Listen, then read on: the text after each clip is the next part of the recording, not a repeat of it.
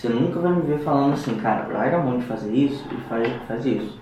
Não, continua fazendo o que dá A certo. gente vai começar a fazer isso e você vai ver e você vai alocar. Então, como, como eu, eu, eu mexo muito com aplicativo, eu sou muito dessa mentalidade de startup de você pivotar.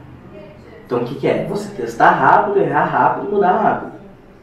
Uhum. Então é essa parada.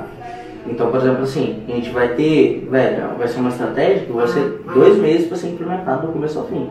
Dois meses a gente vai ver o resultado, vai analisar e vai, vai tomar uma, uma decisão de pivotagem. Você vai continuar, você vai fazer outra coisa. Você vai fazer ajuste de percurso, vai melhorar com feedback. Porque você tem que entender também, é, quando o cara do marketing chega em você e fala assim, cara, eu tenho a solução para tua vida, ele não tem.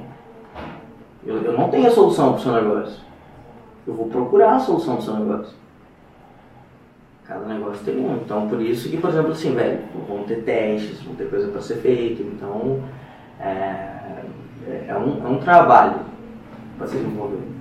Não é aquela questão de, de agência. Uhum. Nada contra agências, mas quem nunca passou por um momento que se contratou uma agência e Não fez nada. não fez nada, fez as artes bonitinhas lá.